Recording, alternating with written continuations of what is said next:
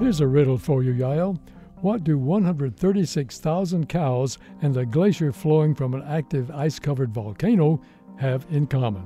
Uh, they both move really slowly. I was thinking about the fact that they both release about the same amount of methane per day, at least when it's warm out.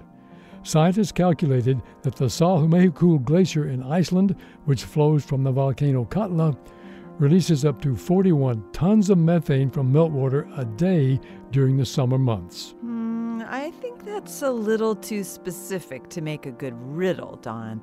But that is a surprising amount of methane for microbes to produce beneath the ice. Researchers think the volcano might be helping. First, the heat from the volcano might be increasing water flow under the glacier, moving the methane out faster. And secondly, the volcano might be helping the methane stay methane. Usually, when methane comes into contact with oxygen, it's converted to CO2 by methane consuming microbes.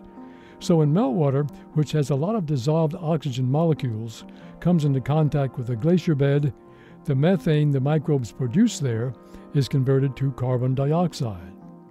But when meltwater meets the Sólheimajökull glacier bed, it also encounters gases from the volcano. Those gases reduce the amount of oxygen in the water, so the methane remains methane as it dissolves in the water and flows out of the glacier, from where it can enter the atmosphere and function as a potent greenhouse gas. Iceland and Antarctica are full of these glacier covered volcanoes, so it's something to keep an eye on. In the meantime, the microbes aren't complaining. This moment of science comes from Indiana University. I'm Don Glass. And I'm Yael Ksander.